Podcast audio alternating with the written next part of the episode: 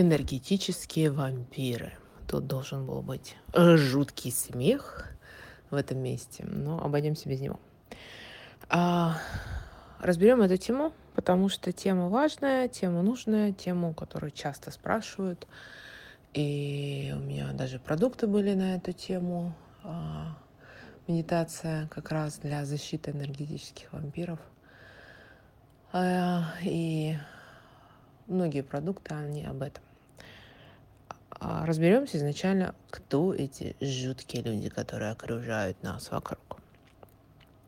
И почему вокруг них ходят так много, знаете, легенд, легенд и сплетен. А, в бытовом плане энергетические вампиры — это люди, у которых у самих очень низкий уровень энергии, и сами они не способны сами с собой увеличить этот уровень энергии, они могут это сделать только используя других людей для себя. Живых, естественно, людей.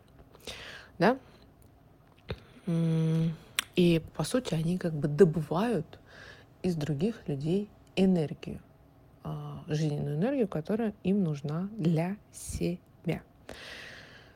И опять же, вы наверняка знаете таких людей, видели, наблюдали. А, довольно частая история. Это у пожилых людей, у которых ну, в связи именно с здоровьем чаще всего, отсутствие, вернее, здоровья, очень низкий уровень энергии.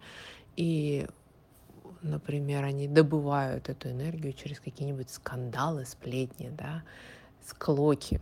И порой можно заметить какую-нибудь милую бабушку, такую одувана где-нибудь в магазине, которая поругалась, например, с продавцом из-за какой-то мелочи. И такая, знаете, условно довольная выходит из магазина, почему? Потому что она добыла себе жизненную энергию. А, также пожилые люди для этого используют детей, подростков, юных, юных, юную кровь, которая не может от них отбиться. Почему в том числе очень важно, например, не а, класть спать детей с пожилыми родственниками, а, не давать очень много времени проводить а, детям с пожилыми родственниками времени, если вы знаете, что они вот, вот такого типа люди. Потому что они действительно питаются через детей, за счет детей, потому что у детей там, ну, скажем так, совсем практически нет никакой защиты, да, в том числе из-за того, что есть определенная иерархия. Для того, чтобы этому человеку добыть себе а, энергию, ему нужно, по сути, пробиться через определенную защиту, потому что у каждого человека есть то самое защитное поле, иначе мы бы все сливались в энергетическом экстазе, да, то есть все равно есть какой-то барьер, который ограждает, например, вас от другого человека на уровне энергии. А, для того, чтобы, получается, вот еще раз, да, а, добиться до уровня энергии, люди ну, практически бьются да, об вашу защиту для того, чтобы добить от вас ту самую, ту самую подпитку. И проще всего это сделать через эмоции.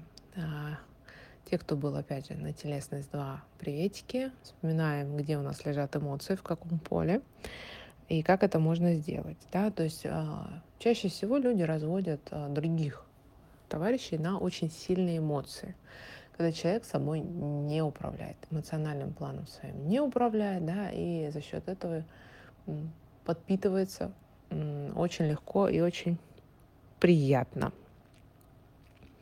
Как определить вампира? А, когда вот вы знаете, мне кажется, что вот он такой. Ну, поверьте мне, если вам кажется, вам не кажется, чаще всего это так и есть.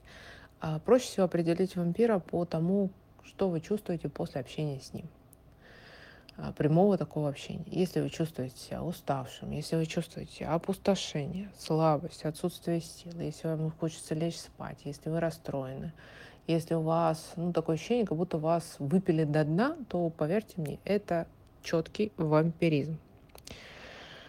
А вампиры часто играют на эмоциях, на неадекватных каких-то действиях, неадекватных поступках, проявление всевозможной агрессии, скрытой или нет, или, ну, чаще всего скрытой на самом деле, открытая не так часто.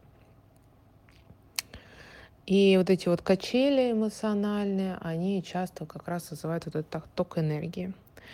А что еще? Люди жалуются, люди ноют, люди э, э, бесконечно перетирают что-то за спиной, сплетничают бесконечно, да, то есть эмо эмоциональный фон поднимают. Провокация, естественно. Ну и жертва. Жертва — это наш любимый вампиризм, да. Очень важно понимать, что мы снова возвращаемся к мифам, что есть какая-то идея, что вот они какие-то, эти люди, ну, какие-то очень всесильные, какие-то прям монстры страшнючие. Но на самом деле, услышьте это, у них у самих нет энергии. У них у самих все по нулям, понимаете? То есть, если, например, встать с этим человеком в открытую конфронтацию, он не выдержит. Поэтому всегда чаще всего человек наносит удары втихую, из-под тяжка, да, как-то вот очень обособленно. И опять же, нет тут понятия плохо или хорошо, да, плохой человек или нехороший, да. А человек делает все, чтобы выжить. Вот у него низкий уровень энергии, у него, к сожалению, не хватает мозгов на то, чтобы или хватает, но он не идет на то, чтобы идти в терапию, разбираться со всеми своими блоками, состоянием, разбираться с уровнем а, своего телесного стресса, да, что у него в жизни происходит, почему у него такой уровень энергии да, ему проще просто пойти и кого-то подожрать. Неплохо это или нехорошо, но просто таких людей очень-очень много. А, в основном канале в Телеграм а, мы смотрели цифры, да, я вчера показывала о том, что всего лишь 3-5% из опрошенных людей идут в терапию, все остальные не идут. То есть 95% не идут. И они говорят о том, что они как-то сами решают или за счет других людей. За счет других людей 43% это решают, да, это вот как раз э, та самая вампирская энергия. Да, то есть 43% у нас, условно говоря, вампира. Что можно сделать для того, чтобы, ну, перво-наперво, да, защитить себя? Четко и ясно осознавать, что это вампиры, прям видеть это, да, не, не летать в иллюзиях, что это как-то вот случайно происходит, даже если это близкие люди, даже если это твоя семья порой даже если это твой собственный ребенок, да, но ребенок это отдельная история, все-таки мы а, отвечаем за наших детей, и если ребенок вас вампирит, это говорит о том, что у него очень низкий уровень энергии, надо разбираться, почему, да, что с ним не так, почему ребенок не в порядке, вот. А, соответственно, что важно сделать? Если это возможность свести общение до минимума, вообще минимально, то есть вот вообще, вообще, вообще а, насколько это можно. Даже если, опять же, повторюсь, это какие-то близкие, это подруги, это еще кто-то, убирайте это все, потому что вы тем самым а, закрываете свой собственный рост. Если у вас нет энергии, у самих, да, у вас не будет роста, ни денег не будет, ни отношений хороших не будет, ничего не будет, ни здоровья не будет, потому что не на чем этому всему расти. Вот, если это родственники, то Тут очень важно, конечно же, выстраивать все равно границы максимально, максимально выстраивать то, что можно выстроить. А, и, ну, опять же, предупреждаю вас, чтобы вы понимали, если это пожилые родственники, и их действительно лишить подпитки, да, все это может привести в том числе к физическому уходу, к этому нужно быть готовым. А, тут вот процесс выбора, да, то есть вы ставите на весах э, свою жизнь, э, свое состояние, своих каких-то, свои какие-то процессы, свои цели, свои хорошие истории, да, ну или жизнь другого человека, даже если это родственник. Тут выбор за вами. Плюс есть, конечно же, и практики определенные, да, и я не просто так их давала, а ту же самую историю с защитой.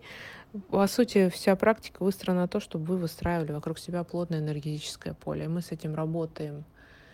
А, начинаем работать с телесностью, потом телесность 2. Сейчас будет еще у нас в декабре телесность 3, там еще будет практика на защиту. Все, что я давала, тоже классно работает. А, в любом случае, тут а, работают действия. Бездействие и ожидание, что оно само как-то рассосется, не работает. Вот просто не работает. Да? То есть так не работает. Вам придется принимать какие-то решения.